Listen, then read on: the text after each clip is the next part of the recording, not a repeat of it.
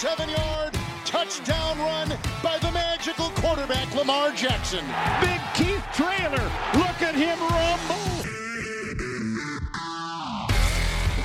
Here we are then, you NFL nutbars. The utter punts are back with a bang. We're blitzing the NFL conversation all goddamn season, and there's nothing you can do about it. Nothing. This is not Detroit, man. This is the Super Bowl. Touchdown! No! No! 24-yard attempt. Oh, he hits the upright. It's no good. Derrick Johnson, the all-time leading tackler in the history of the Chiefs. And he misses it. That's impossible. The Cardinals have knocked the Vikings out of the playoffs. Utter Punts is an NFL podcast made by UK fans of the National Football League. We're on the up, we're brimming with swagger too. Our big game prediction ratio is an arrogant 80% so far this season. 81 if you round it up. I'm sports journalist and Giants fan Liam Bradford. I've got two more Utter Punts alongside me. Our Brummy Viking, the most ginger man on the planet, the almost tolerable Dave Keane. Give me a minute. I'm just setting up the Geno Smith fan club. Um, yeah, founding member, president. Happy with that. It's also the founding member and president of the Teddy Bridgewater fan club. Uh, alongside me here in Manchester is Ravens fan, the Statman Dan. Don't make me talk about the Broncos again, please. Guess what we're talking about? The Broncos. Big game reviews, a look ahead to week eight, our utter punts of the week, and we'll help you make some money with our triple bet builder. Thanks for being with us.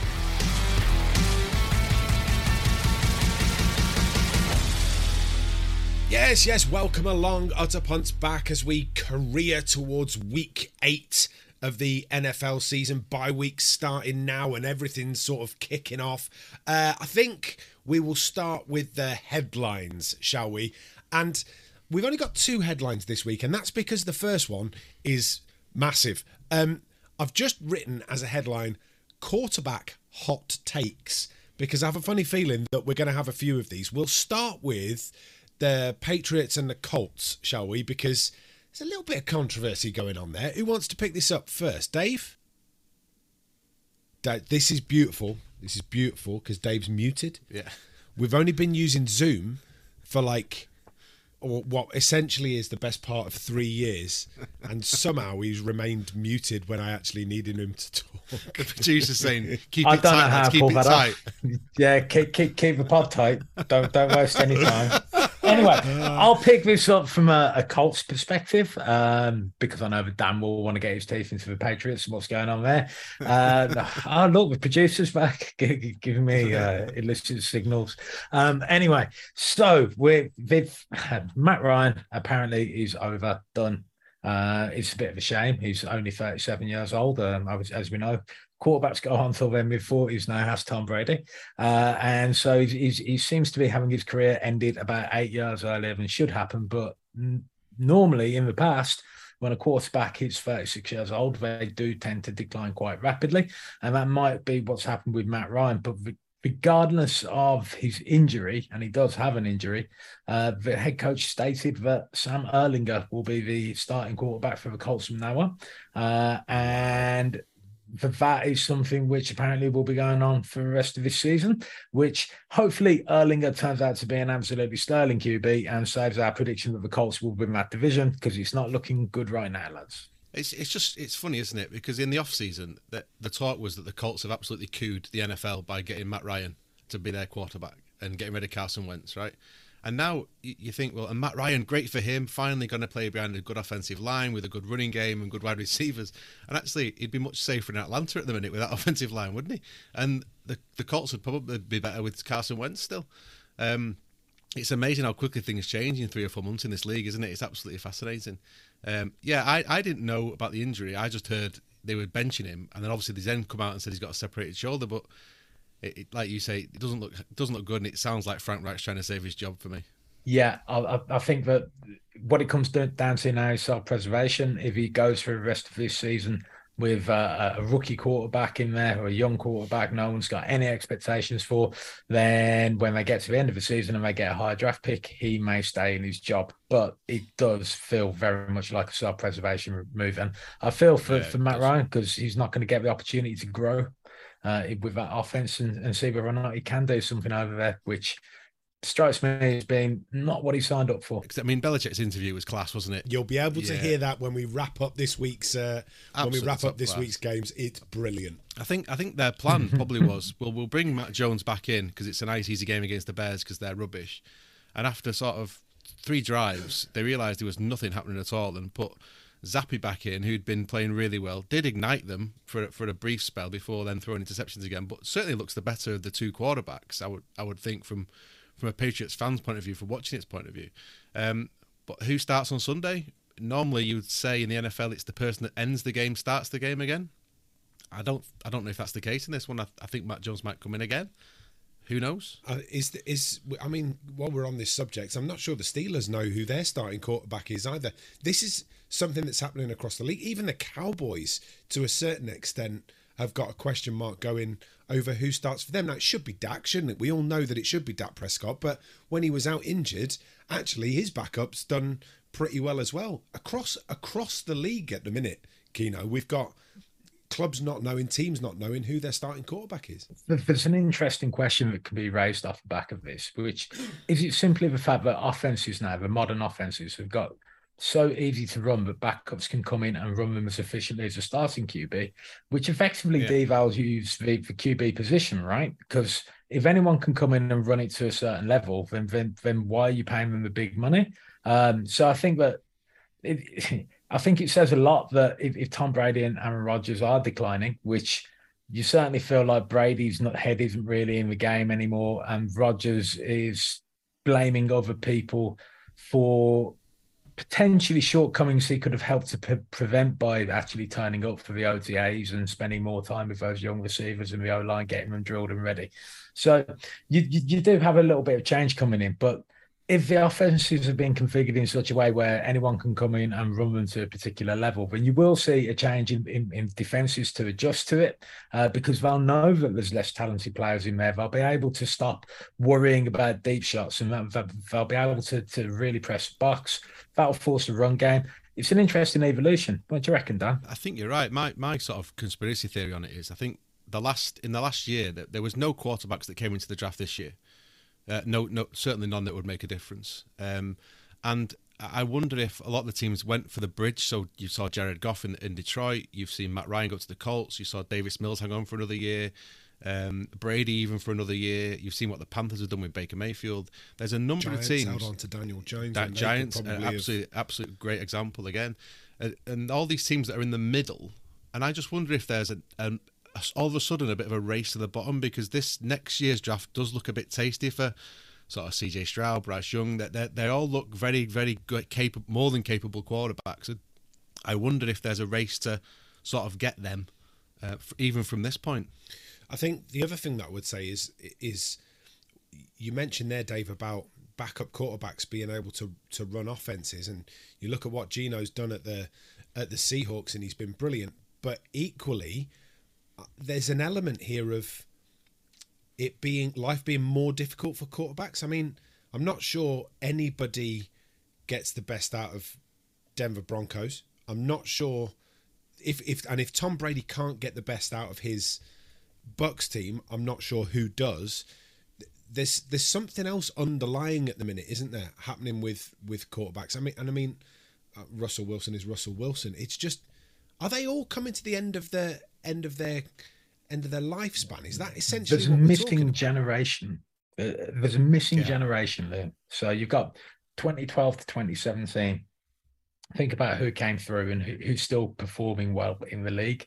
Um, there aren't that many quarterbacks who came through during that period who, who are performing well. You've got the pickup again when you got Mahomes coming through with with with, with Josh Allen, um, and and then Lamar, you know, all, all coming through at the same time. But after Stafford, and Andrew Luck, who retired. You've you've got that last generation of quarterbacks which which have have, have kind of disappeared. And they're leaving a, a gulf there that young players can potentially step into, but it, it is also leaving that that route for maybe a not a top ten quarterback to stay longer in the league. Um, and the more they play, the more they're going to get better. The, the, the more they're actually getting snaps with with the ones, as you can see from Geno. Um, I mean, see, the the Seahawks are performing incredibly well, and a lot of the credit for that has to go down to Geno, um, who didn't really have a career as a starting quarterback after he failed. I think it was at the Jets initially, sort of an 11 and 19 record over two seasons, and journeyman back up and seized his opportunity. That opportunity is potentially only there because of this missing generation of quarterbacks. I mean, you know, Teddy's leg fell off. That would have been the, the next big one for me. But, you know, one of those things. Well, you would say that. Every time you mention Teddy, you know, birds start tweeting in the trees and love hearts start yeah, appearing on my screen. Don't um, forget the unicorns. oh, yeah, plenty of them. Uh, best and worst off season trades is the second thing that we're going to talk about. I've got two terrible ones. Struggling to think of the best off-season trade. Who wants to pick this up first? Dan, do you want to go first on this one? Yeah, I'll, I'll go best trade first, and I, I think I'm going to go Tyreek Hill to the Dolphins. Um, there was a lot of sort of speculation over whether it would work for him, whether it would work for the Chiefs. Actually, I've put it down as the best trade because it seems to have worked really well for both teams and for the player himself, which is which is quite rare you get that. But the Chiefs don't seem to be missing him. In fact, they've they've gone to a more varied offense, and that seems to be working really well. The Dolphins have exploited him. He's got, he's got the most pass yards, most receiving yards in the league. So he's having a great time, and um, he's had three different quarterbacks to get that, which is uh, makes it even more astounding. So I think Tyreek Hill best trade. Fair, Dan. Your uh, Dave, your best trade. Well, I've, I've, looked at it kind of differently on account of the fact that best to me means most amusing. And for, for me, the most amusing trade is still Deshaun Watson um, on, on, account of the fact that at the moment, oh. I think the, the pick that the Browns have given to the Houston Texans, who's currently a top five overall pick for Deshaun. And, and yeah. They're not even in a position where they can tank effectively because they've already traded away all of their picks. Um, if they really, really struggle this year and end up with nothing in the draft next year, I can't see them recovering just off the strength of, of, of Deshaun coming back, uh, regardless of the fact that he was a, a, very good quarterback when he was playing. Um, so, yeah, I, I, think the Deshaun Watson trade still for me is the best trade simply because the Vikings weren't involved and everyone involved got weaker apart from the Texans who need all the help they can get. I think that's fair. I couldn't really think of a best one, and if I was going to think of one, it probably would have been Tyreek Hill, and Dan snatched that off me. So I went with two terrible ones. Uh, the really, really obvious pick for this was going to be Russell Wilson. The second most obvious pick, and the one that I think I'm probably going to go with, is Carson Wentz, who, um, I mean, looking at what looking at what the Colts got out of that deal, he's had a horror show at the Commanders, and there are fans now uh, all across Twitter all across the forums calling for him to never play for the franchise again. Like that's that's where the Commanders fans are at with Carson Wentz. Absolute shocker of a trade. Yeah, uh, I'm not not far wrong. I, have got the the Wilson one as the worst trade, and I sort of made some notes here of what they what the Broncos gave up to get him, and it was Shelby Harris, who's a probably an All Pro defensive end. They've got Noah Fant, who's a who's a decent tight end. They brought in Charles Cross in the, with their first round pick they got, who's playing absolutely lights out on the defensive line. Boye Mafe and as a linebacker who, who was absolutely outstanding against the Chargers midweek, and they've still got another first round pick next year and and another second round pick next year, and all they gave up was was Russell Wilson. He wasn't as good as the quarterback they've got. I mean, it's a shocker, isn't it? Yeah. Dave, worst trade? Wow, I mean, that trade, but from the other perspective, it's, the Bronco. it's the best trade. Yeah, it's the best yeah. trade. It's the Bronco. It's the Seahawks. Yeah. exactly. poor Broncos, I mean, eh? Absolutely. Well, no, no, absolutely. I know that Russell Wilson has quickly become the pantomime villain on this podcast, and the Broncos are easy to beat up on. But do you know, it, it's just it's it's horrible. Like it's just awful. Have you seen his Subway adverts? That's I, all I'm asking. I, I, no. Right. Okay. Sure I want to. I, I've got to the point where I now feel bad for the man. Like I do. I, I feel bad for him. Like it's like I don't know, a, a puppy who needs a dad. Like he really is struggling. Have a look at those adverts and tell me I'm wrong. I need to say as well, you know, Russell Wilson. You, you, everybody, people are saying, "Oh, he's having a bad year." The Broncos. He was terrible last year for the Seahawks. He was clearly in decline. Then they they they started off like a house on fire at the first four or five games, and then he got injured. Geno came in, and they they were awful when they brought Russell Wilson back in. He couldn't get the ball downfield. The wide receivers were, were, were asking for Geno then, And to get what they got for him, the Seahawks, was an absolute master coup. And it's been coming for a while, this decline with Russell Wilson, I'm afraid. It's not a new thing. Uh, final word on this is that if you're brand new to the NFL, you're listening to Utter Punts for the first time, and, and all of this isn't making masses and masses of sense, I would go back to the skills challenges that were done ahead of the Pro Bowl last season and just watch how terrible mm. Russell Wilson was in the skills challenges, the quarterback throwing challenges. Absolutely dreadful.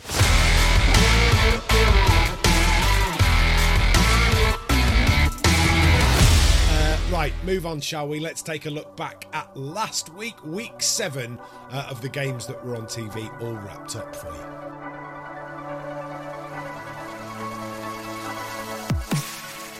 New Orleans Saints against the Arizona Cardinals. Talk about kicking off the weekend right. This was a points fest as the Cards came up with a pair of pick sixes to beat the Saints 42 34. One interesting aspect was the Cardinals QB Kyler Murray and head coach Cliff Kingsbury getting pretty heated on the touchline. DeAndre Hopkins stepping in to be the peacemaker there. Murray's words of calm down, we'll make it right proved to wind up Kingsbury but ultimately also proved to be absolutely correct. They snapped their eight game home losing streak. Cleveland Browns against the Baltimore Ravens. Another Ravens game, another tight scoreline, and another encounter where the boot of Justin Tucker made a huge difference. A 23 points to 20 win for the Ravens after Tucker's 55 yarder gave them a 23 13 advantage with just over 10 to play. The Ravens have blown a double digit lead in the second half of their last three losses. This time, though, John Harbaugh's side held on for the win. Two touchdowns from the returning Gus Edwards keeps the smile on Ravens fans' faces. Next up, Seattle Seahawks against the LA Chargers. The Seattle Seahawks. I mean, I think we all expected them to be squarely in the basement of the NFC West, didn't we? Instead, they lead the division thanks to a 37 23 win over the Chargers at SoFi. Rookie Kenneth Walker rushed for 168 yards and two touchdowns. Marquise Goodwin caught two as Geno Smith went 20 of 27 with 210 yards, his fifth multi touchdown game of the season. In your face, Russell Wilson. Here's Geno Smith. Man, um, our defense is, is growing, and um, the more they get confidence and the more plays they make, it just makes for a more well-rounded team. As an offense, we got a long ways to go as well, and as a team, we got to continue to build. But um, as you can see, man, like we're feeding off one another, and uh, that's what coach talks about when he talks about just team ball, complementary ball, and uh, that's what it's about. You know, if you want to be a great team, all sides have got to contribute. Next up, Steelers at Dolphins, and it's no coincidence that Tua Tagovailoa is back into the side on the week that the Fins snapped a three-game losing streak. It is, however, a surprise that the Dolphins QB1 hasn't had a full-speed practice since mid-September, just before that Buffalo game that changed the concussion protocol for the whole NFL, and he still managed to play as well as he did. This one turned into a bit of a puntastic affair, and there's not much to chat about other than Raheem Mostert's eight-yard touchdown on the opening drive. Start fast, defend well. Lastly, Chicago Bears at the New England Patriots. And you know what? I might have picked the Bears a week too early on Utter Punts. Despite Bailey Zappe replacing Mac Jones and immediately being rewarded with a pair of second quarter touchdowns, the Bears have finally found a way to get Fields to use his feet. And 23 unanswered points later, the Bears had run away with it. Whisper this one though, the Bears love it when the weather is terrible, and it was awful in New England. Heavy fog, horrible underfoot conditions, and that definitely helped them out. Now, normally I'd choose the winning team to have their say, but the post game press conference with head coach Bill Belichick is just 40 seconds of sensationally, brilliantly, wonderfully grumpy Bill. Who is the starting quarterback? Yeah, we just finished the game. So when Mac came out of the game, Bill, was that a medical decision? The timing of the no. So was that related to the, the interception? That was his no. last play tonight. No, we we had planned to play. Uh, I told the quarterbacks that we were gonna we were gonna play both of them, so we did. And so was the plan for three series. It just seems when his last plays an interception, it looks like a, a benching for performance. that's not what it was. But you, you know, you can write whatever you want to write. Bill Belichick, I will always look to you as my role model of how to be grumpy. Uh, there you go. I, Bill Belichick um, and that interview, boys, it's just sensational. Uh, before we move on to game previews, there is nothing better than a grumpy Bill Belichick interview, and that was about as grumpy as they get. yeah, he's funny. He's just. I feel sorry for the reporters. They have to sit in that room every week and ask him questions, and they know what he's going to be like, and they still have to think of different ways of asking it, and he's just going to blank you. It's brilliant. Well, I mean, I think it was a fair shout, but he, he did plan on playing both quarterbacks, but to claim that he was pre-planned completely and, and not due to injury is yeah I, I i don't quite buy that. However if if it was simply a matter of the weather conditions were terrible you've got a qb who was carried off the pitch howling in pain when he when he did go out injured uh, with a high ankle sprain. Maybe he just felt i'll put bailey zappe back out there and, and, see whether or not he can't bring something for us. Uh, he did but not for long enough unfortunately. Yeah. Uh, my favorite part of that entire thing was the question about whether or not it was performance related no that was it. Nothing.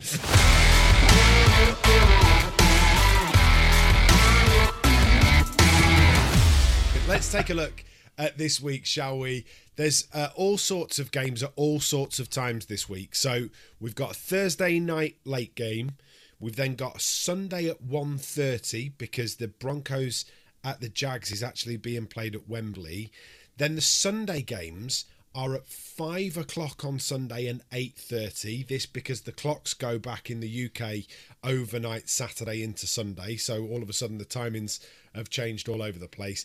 Uh, and there's a Sunday late and a Monday night football game as well. So we're going to preview all of them. We will start with the Ravens at the Bucks. That's your Thursday night game. Dan, you're the Ravens fan. How this? How's this one going? It's it's just it's a bit of a scary matchup because I think I think both teams would look at this and think what what we don't want to face is the person is the team that we're facing now.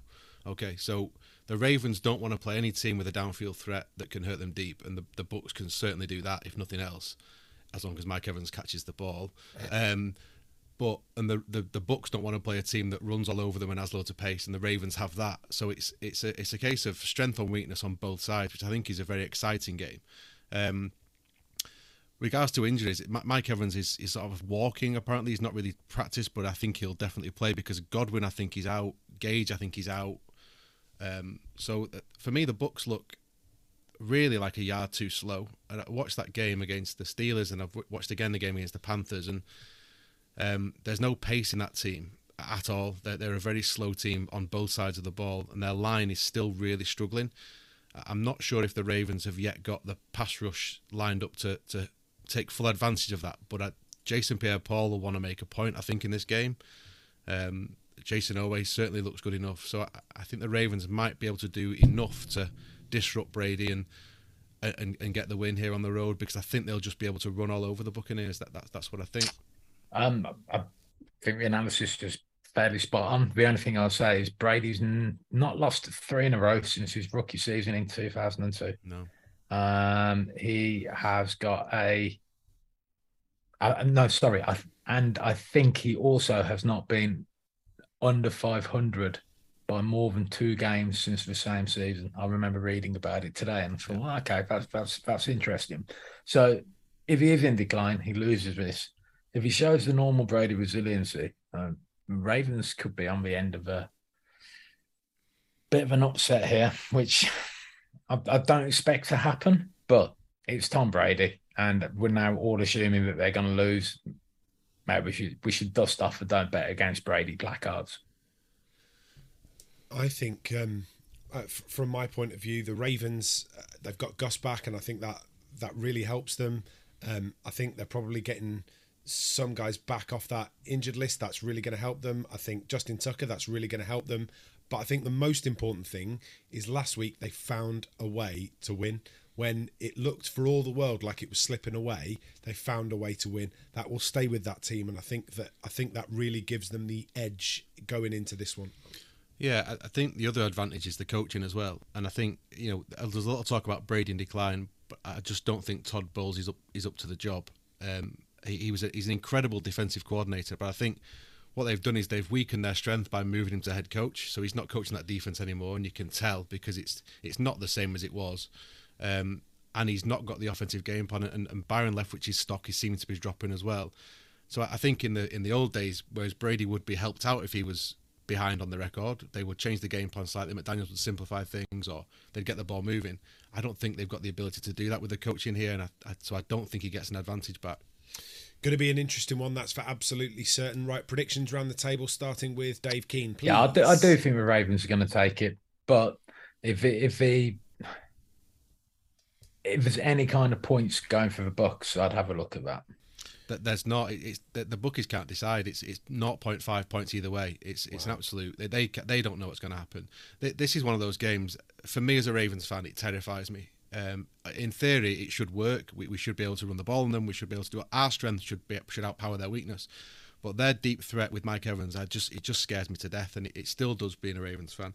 Um, I, I, found a bet eighteen to one, which is quite tasty. Bearing in mind that both defenses can be hurt, which is both teams to score a touchdown and a field goal in each half, is 18 to 1 wow. with Sky Bet, which I thought was. I, considering that I think both offenses will be able to do well against the other defense, I think that's quite lively. That's sort of ten points a I've, half each. I've had that. I know that's quite yeah, a lot of points. I've had that bet a few. That times. might be worth a five. Yeah, I've, I've, had that bet a few times in yeah. the past, and it's a fun bet more than anything, especially if it comes off in the first half and yeah. goes through to the second. Keeps you interested. Yeah, it just keeps you interested, doesn't it? Yeah. Right, I'm going to go Ravens on this. So Dave's gone Ravens, I've gone Ravens, Dan's going always Ravens. Yeah, always bet on the Ravens. Uh, shall we? We've already spoken about that 18 to one bet. We will talk to you about our treble when we get to the end of these game previews. But for the meanwhile, we shall move on to the 1.30 Sunday afternoon ITV and Sky Sports at Wembley. It's going to be a brilliant game, boys. The Denver Broncos against the Jacksonville Jaguars. Aren't we all really excited about this one, Dan? all, all, I've got to say is apparently Russell Wilson's been doing yoga on the plane for eight hours on his way over to try and recover, and he probably will start. Um, it, this isn't an advert really, although I think I think the Jags are good. I think the Jags are a really fruity sort of two and five team. I think they, sh- they should be much better than that. I think they were unlucky at the weekend. They've been unlucky in the last couple of games. The Jags are better everywhere, I think, and for me, it's the line is the line because it's the Broncos, but I think the Jags are favourites in my mind and, and should be able to really, really hurt the Broncos. I thought that you just said that they were unlucky at the weekend when actually I think you'll find what happened was they were outplayed in every single department. Dan, that's that's the line that I'm going with, and I'm sticking with it. Uh, well, yeah. I mean, no. they, they, they lost, so you know there's there's some credit in that. I just think they came up against a team that's really figured out a way to to win games, and it is really well coached. Um, they, both these defenses are really good. This and, and both their offenses have have moments um, of really poor play, and so I think there'll be a lot of a lot of punts, a lot of three and outs. I don't think there'll be many points in this. That would be my steer. I think it'll be low, low, low. Dave. Yeah, I mean, again, it's more than fair, but I actually quite like the Jags at the moment. I think there's something about them. Um, yeah. I do think that that Lawrence isn't particularly hitting the heights I hoped he would. Um, and I am a little bit worried that he's not really adjusting as quickly as I'd hoped. But I think Doug Pederson will will probably get the best out of him. Uh, I expect them to take it, and I do actually think that the Giants did all right against them at the weekend. Credit where credit's due. You six and one. It's not a fluke. Going well, Liam. This was one of those that it, if it had a bit more about it, because it's the game on ITV and because there is a chance that a lot of people are going to be able to watch this and they wouldn't be able to watch anything else, we'd have spent a little bit more time on it.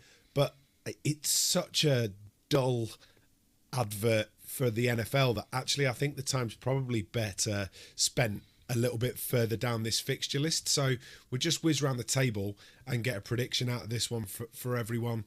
I'm going to go Jags just because there's a chance that Russell Wilson's going to play, and if he plays, I think that hands the advantage over to Jacksonville. Uh, I, I like the Jags. I, I've got the Jags minus two and a half and under forty five points at seven to four is probably my my bet. The best player on the field. If you do want, if you are watching it for the first time, that a guy called Travis Etienne that plays for the Jags. He's their running back. He's been outstanding the last few games. He's really good fun to watch, and we'll watch him on Sunday. Yeah, my nephew's going to the game. Best of luck, but it's going to be horrible, Ollie. And uh, yeah, I think the Jags will win. We said last week, didn't we, when we were picking our teams with a losing record to make it to the playoffs? The Jags were my pick, and I think, I think there's just enough about them that they'll get themselves out of the hole that they're that they're currently in. Uh, right, moving swiftly on to the New England Patriots at the New York Jets. Before we get to the game preview, if you are in and around Greater Manchester, I have got an absolutely banging offer for you that's come in from the pub that is associated with the podcast. It's called the Nook and Broom, N O O K and Broom, as in the sweeper. Um, they give us a promotion every week for us to include in the podcast. And this week, Dan, they've come up with an absolute belter. Yeah, really good fun. So they're asking us to pick a touchdown scorer in the, the 5 p.m. game and the 8:25 game, which is Patriots at Jets and, and 49ers at Rams. Um, and they want us to pick a touchdown scorer. And if that guy does to score a touchdown, his first touchdown, you get a free pint if you're in there watching the NFL, which I think is pretty cool. Free booze is essentially what we're saying here. If we get it right, free booze. So on we go to the preview. No by pressure. The, by the way, just just just a little thing. The bottomless brunch at the Nook and Broom, and this is from personal experience from both Dan and I. Oh, yeah. Absolutely belting. So if you're if you're thinking about a bottomless brunch for a celebration or a birthday, worth it all day long. And if you're around on a Friday night and you fancy a right good knees up and a bit of a party with a great DJ, the Nook and Broom, absolutely the place to be uh, in and around South Manchester on a, on a Friday night. Really enjoy it in there. New England Patriots at New York Jets. Dan, tell me why we love the Jets at the moment. The Jets are young, they're confident, they're fast, they're, they're playing with loads of confidence and loads of speed, and that's the type of football that we really like to watch, isn't it? And they've still got a bit of an underdog tag. They've got a bit of a chip on their shoulder, and they're just trying to prove everybody wrong. Now, I, I love that. I, have always had a bit of a soft spot for the Jets. It's probably come through a couple of times on on, on the podcast as it, as it is, and I've always felt a bit sorry for them. But I've always liked the fan base. I like watching them. Um, I, my only concern is that they, they, although they won at the weekend and it was a great win against the, the much maligned Broncos, the, the they've they've taken some serious injuries. So three of their key players, certainly on offense, uh, are out. So Vera Tucker, their offensive lineman, who has been brilliant in the run game, is out. Breece Hall. Um, one of the most exciting running backs to come in since probably since Saquon. He, he's he scored a touchdown, a beautiful touchdown run. If you watch that on the highlights, it's incredible the cut that he makes and the burst of acceleration. A couple of plays later, he, his ACL's gone. He's out for the year. They also lost Corey Davis with a PCL injury. Now, Corey Davis hasn't really lit up the score chart since he's been at the Jets, but he's been a real safety blanket for Zach Wilson these first few weeks. Um, and he's out. He, he only got out for a couple of weeks, but he's definitely out on Sunday. And although they've signed James Robinson on, on they've traded for James Robinson this week, he'll be a good replacement, and they've got Michael Carter. Um, I, I just worry that it might just knock them, but I think their confidence and the fact they're a winning team might just get them over the edge here. Yeah, I can see that. Uh, I think that Garrett Wilson's someone who might actually benefit from this. He started off on fire. I think it was when wasn't Joe Flacco starting for them when uh, Wilson was originally, yeah, originally injured, yeah. and and and the, the, the, young wide receiver was absolutely on fire. Uh, that's not been the case since Zach Wilson came back. Um, but now he might have a need to go more his way. I mean, could, could be really interesting. And early this season, Wilson looked the absolute pick of wide receivers in this draft that had come through so far. His route running was excellent. He was a deep threat. Um, and yeah, I, honestly, if, if he gets more of a ball, I can see him actually putting some points on New England. It's um, it, it's boring. We've already mentioned it. I'm going to mention it again. The the epitome of the Jets' attitude at the minute is Sauce Gardner walking out of Green Bay with a cheese head on. It it's an image that has stuck in my brain. It's not one that's going to leave me. I, I think if you could encapsulate the attitude of the Jets, that's it right there. And I think that's probably why I, I like them as much as I do. Um, now, the New England Patriots are a team that we all love to hate. Um, I, I think for those that are new to the NFL that might be joining us for the first time and wondering why we're about to absolutely hammer the Patriots, it's because they were so successful. It's a bit like the whole um, It's why everybody hates Manchester United. It's now why everybody hates Manchester City. Success breeds contempt. Um, that contempt has not gone away. The success has, but we still hate them. And on top of that, Dave, they are broken at the minute. Well, that, that's what Dan says. I mean, to be fair, it's actually more arrogance breeds contempt. That's why everybody hates Manchester United um, and the New England Patriots. But we'll, we'll, we'll, let you pretend it's success if you like, mate. Um, but the, the, truth of the matter is that they are in trouble at the moment. It's weird how their results seem to vary from game to game. Uh, they're playing well, they're shutting teams out. Then their defense can't actually keep anybody out of the end zone. Um, it, it's it's going to be an interesting one to see at the weekend.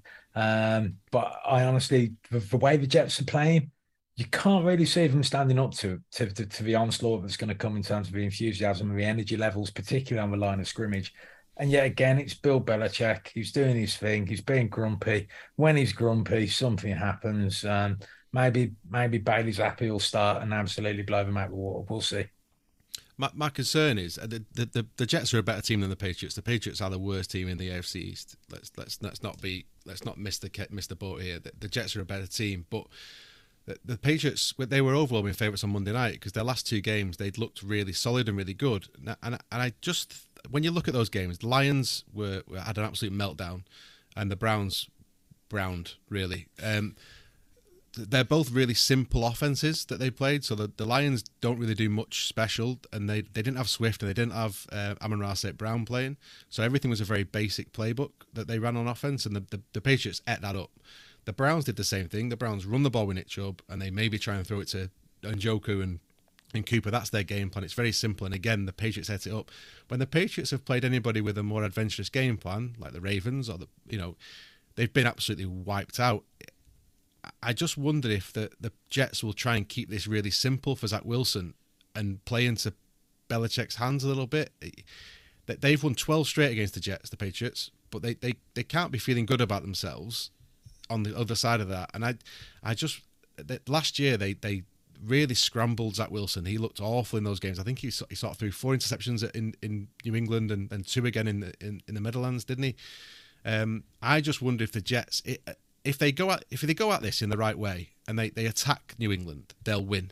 If they try and make this simple and pretty, I think they'll lose. Um, so it's kind of show us something, Jets. Now, it, if you're a serious team, you should be putting the Patriots away. So show us. Um, my only thing is this is going to be very low scoring again. I, I, think both defenses will be on top. That new that Jets defense is really good and really fast.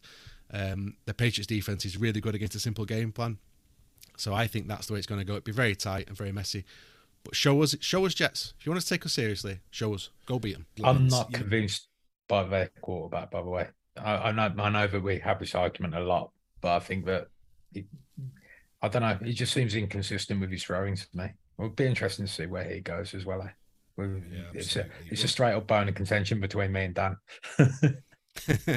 uh, we will do uh, predictions in a second, but you know, we do that thing at, in the headlines where we ask a question and we all sort of bring an answer and we have a bit of a discussion about it. Mm. Can we do greatest names in the NFL next week? Yeah, because okay. what? Uh, what current? Yeah. Yeah. Okay. Yeah. yeah. So you can't yeah. have Dick Butkus, but mm. you, you can definitely you can definitely find some absolute corkers in it. Like Sauce to be called Sauce Gardner's pretty cool, but what the, the one that you've you've just said there that makes me smile every time. The fact that he's called Amon Ra. Yeah. It's just brilliant. Yeah. And at one yeah. stage, was there not a Barkevious Mingo playing? Yeah. Drafted for, in 2013 yeah. at some point. Barkevious Mingo. Right, okay. Uh, get your thinking caps on. Do you want to do all time or do you want to do. No, current? just current current right. players. Got to be in so the league. Next week, current best names in the NFL coming your way. Prediction for this one from Dan, please. I've gone Jets. I'm going to back them. I think let's let's get behind the team that's confident and young. So I've gone Jets, but 17-13. Um, and my bet is Jets plus 2.5 and under 42 and a half total is 2 to 1. I'm going to take the Jets. Um, just and again, for no other reason than I like them more than the Pats. Yeah. I'm tempted to, to give a little bit of balance and, and go with the Pats, but earlier this season I didn't see a lot from the Patriots. They did all right the last couple of weeks. I, I, still think it's too early for Zappe. I, I, really wish he got more time to to learn the, the craft and and come through when he's fully ready. Uh, but I have no faith in Mac Jones. No idea what Patrick's going to do. Got to pick the Jets. Got to. Uh, next up is the Sunday 8:30 game, the San Francisco 49ers at the LA Rams. Tasty old affair this one. Um, how do you see it going, Dave? At the moment, the 49ers, I think, have probably got more than enough to do for Rams. The Rams are going through a period of, of adjustment. They, they, don't seem to be able to, to get anything going from Stafford. He still seems like he's suffering from the injury that he had with Summer. Um, I, I, know they've won a couple of games, but the, the, Rams are really struggling. I don't know the Super Bowl hangover or, or, what it might be, but I think it's just sometimes you've roster ages and you get to a point where if your depth hasn't been acquired judiciously through the draft and you've been signing big name free agents using your draft picks all the time, you just end up a little bit short of the depth. And San Francisco has just gone and got themselves Christian McCaffrey, which, bearing in mind their run game is already quite spectacular. I can only imagine someone who can catch the ball and run the ball equally well and also pass protect pretty damn well. He's going to be considerably well used, but by the 49ers. Uh, I can see them putting the Rams on the back foot. Obviously, Cooper Kupp should be coming back, but I just worry about Stafford's ability to connect at the moment. He hasn't proven to me he's fully healthy. What do you reckon, Dan? Um, I, I, think the Rams will beat a bad team. So I think they'll, you know, the, the Stafford a quick pass to Cup will do enough damage to beat a bad team, and their defense will stop a fairly rank offense. Um, but against a good pass rush, they've been battered all year. So Bills, 49ers in the first game, Cowboys, they got absolutely stuffed in all those games. And the 49ers are as good as anybody up front. And they've got Bosa back, they've got Arik Armstead back, they've got Ebukam back. Um, they look they're serious up front, and I have I have my doubts about Garoppolo. I, I did at the start of the season. I, I really wanted to see Trey Lance do really well in this offense, and can you imagine that with with Lance and CMC and Deebo and the players they've got, Aiyuk and that would be scary. But we'll take Garoppolo for now. Uh, D- Deebo might not be 100% fit. They're, they're, sort of he's not really training fully, but he has got a bit longer to prep. So if he can get on the field, him and CMC can play all over the field. I, I can't see the Rams doing much to stop them. But uh, what I can see is the 49ers just destroying that line again and, and making Matthew Stafford look really silly. Um, I think this is 49ers heavy. But uh, with what we've seen against a good offense, a good defensive line, the Rams can't cope.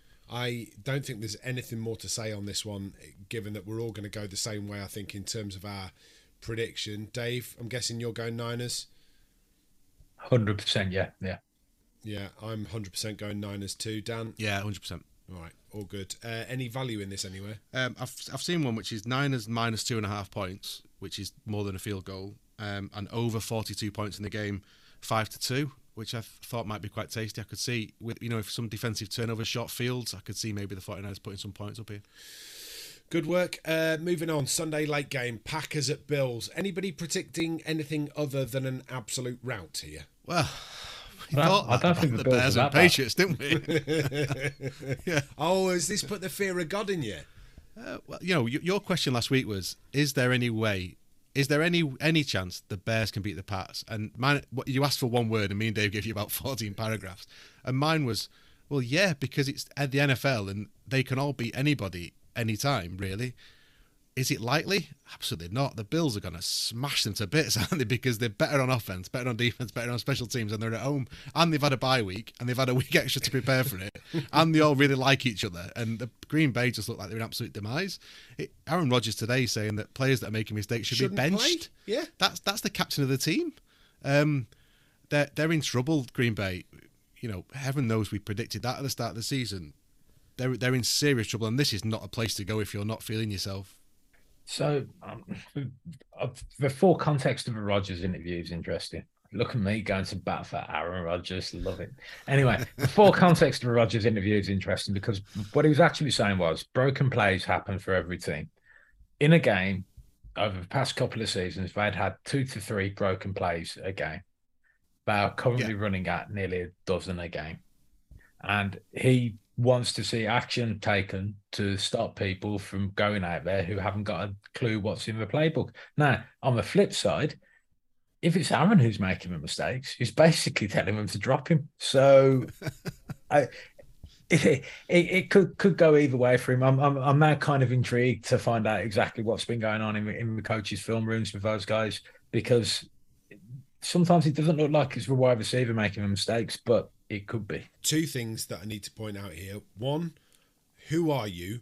And two, you can stick your context where the sun don't shine. Context makes not a good podcast. We don't need to be fully across everything that was said to put quotations in the context in which they were meant. That's not how we work. No, that's exactly how we work here at Utter Punts. It uh, is how we work. yeah, yeah, no, we do, and and namely because Dave does love to uh, make sure that he knows everything that's going on.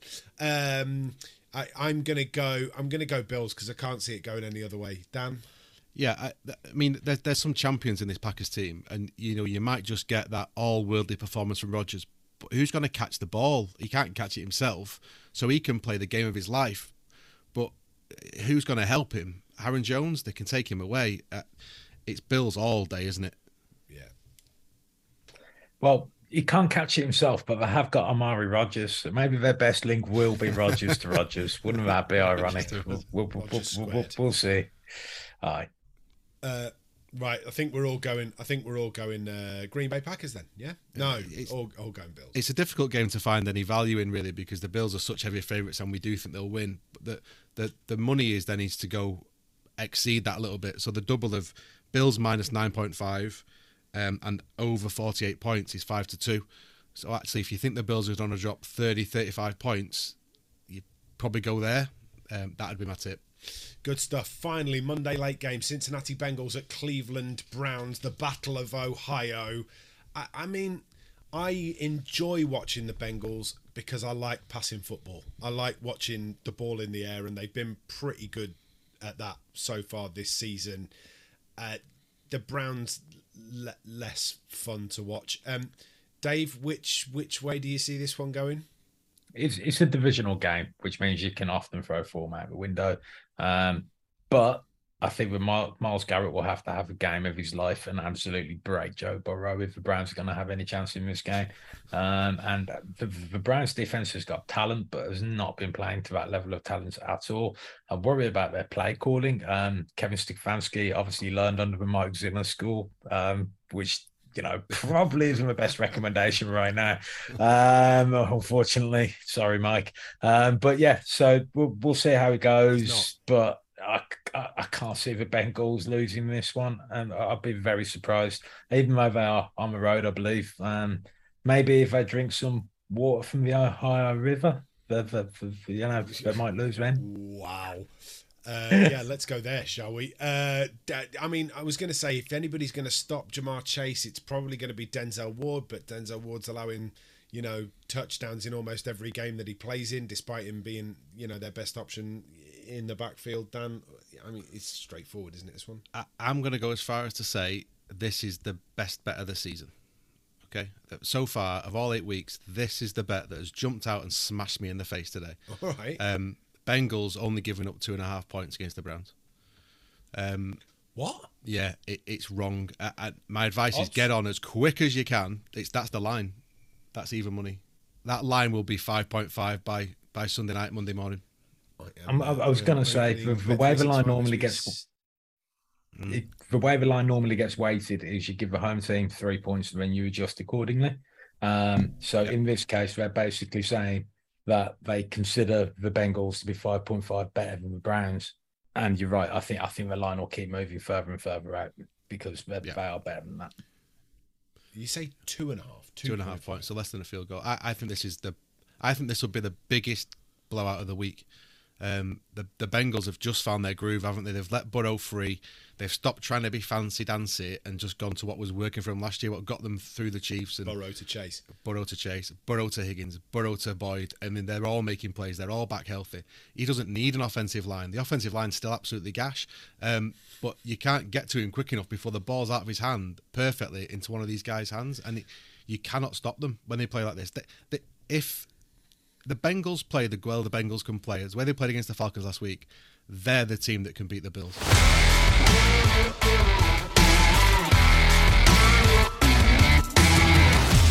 Uh, two things then. Uh, we need to do the treble and we need to pick our anytime uh, touchdown scorers for the uh, five o'clock and eight thirty games if you're going to go to the Nook and Broom because essentially it involves free beer. Let's do anytime touchdown scorers, shall we? Starting with Patriots at Jets. I would have gone Breece Hall with this. Well, I'd, I've written two down, which is one aside, okay, for both games, and I've written Rhamondre Stevenson for the Pats because he's scoring every week, and I've written Michael Carter for the Jets, who's going probably going to take the lead before James Robinson takes up full power, but he plays in the passing game as well, Carter.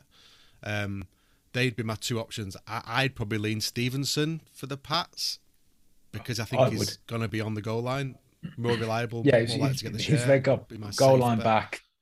Definitely got a bigger share. Even if uh, Robinson doesn't come in and take all of the carries, he's going to be taking carries away from Carter. So I'd rather go with yeah. the hundred percent gonna play back. All right. Sounds good. So Stevenson uh, in the earlier game, in the eight thirty game, Niners at Rams. It's Deebo, right? No, I've gone. I've gone Cooper Kupp or Christian McCaffrey, because um, whenever he's playing, he's going to be. I mean, you, you, that for me is. I just love to see that. I think in SoFi, you know, the, the, Rams wanted him. They wanted CMC. They were gutted that the Niners got him. I, he, I'd, I want him to score, so that's where I'd go with it.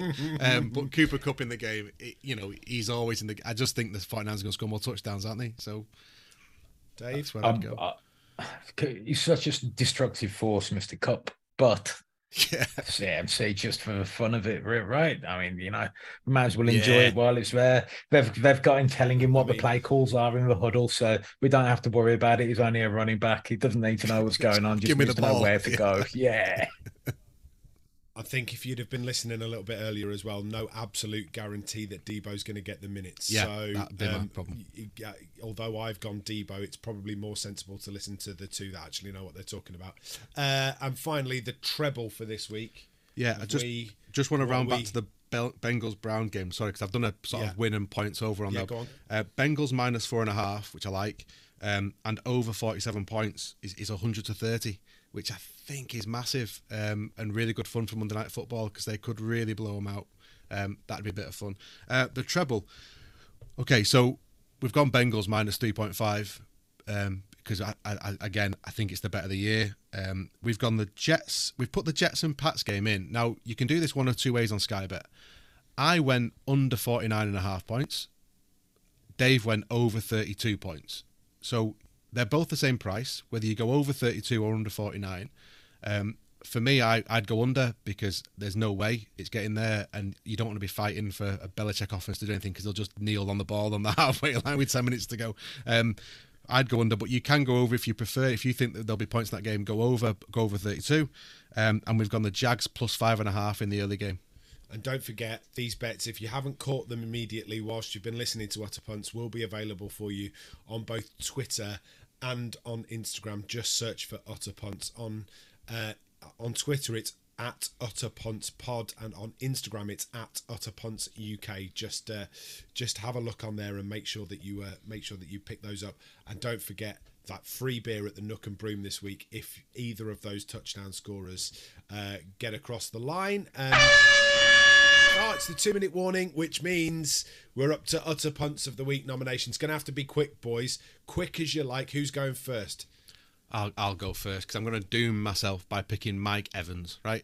So Mike Evans drops the most open Horrible. pass in the in the league this year, and then walks off the field after his team have been embarrassed 21-3 by the Dave's Panthers, um, and he's signing autographs for the officials in the tunnel.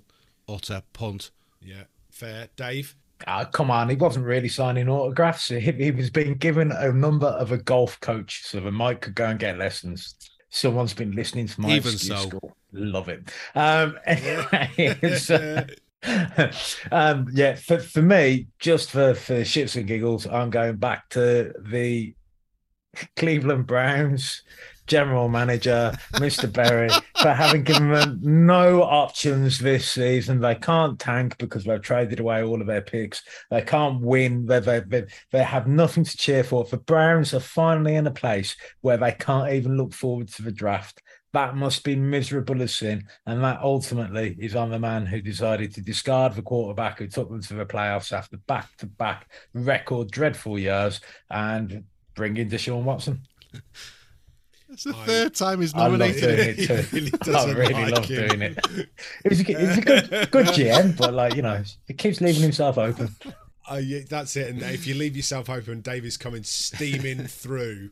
Uh, brilliant stuff. Um, I'm going to come so far out of left field here that the numbers are just but a dot to me. That's how far out of left field I've gone. Kanye West is going to be my nomination for utter punt of the week. Hear me out on this one. Ye's anti Semitism, he's officially legally changed his name, by the way, to Ye. His anti Semitism is now affecting NFL players, specifically my favourite defensive player in the NFL, Aaron Donald. Donda Sports, named after his mother, is a marketing agency owned by Ye. Uh, he had a deal with Donald, and Donald has now been forced to cancel that deal because Ye can't keep his trap shut. Kanye West, get in the bin, you anti Semite prick. Uh, right. No Andrew Berry though, is he? Nah, man, that's not as bad as what Berry's done. Oh, sorry, I'll take that back. I would uh, immediately throw that truck in reverse. Uh, chaps, we are out of time. It has been an absolute joy as always. Dan, thank you very Thank much you. indeed. Uh, Dave, as always, it's a pleasure having you along, you and your big ginger beard. Pleasure.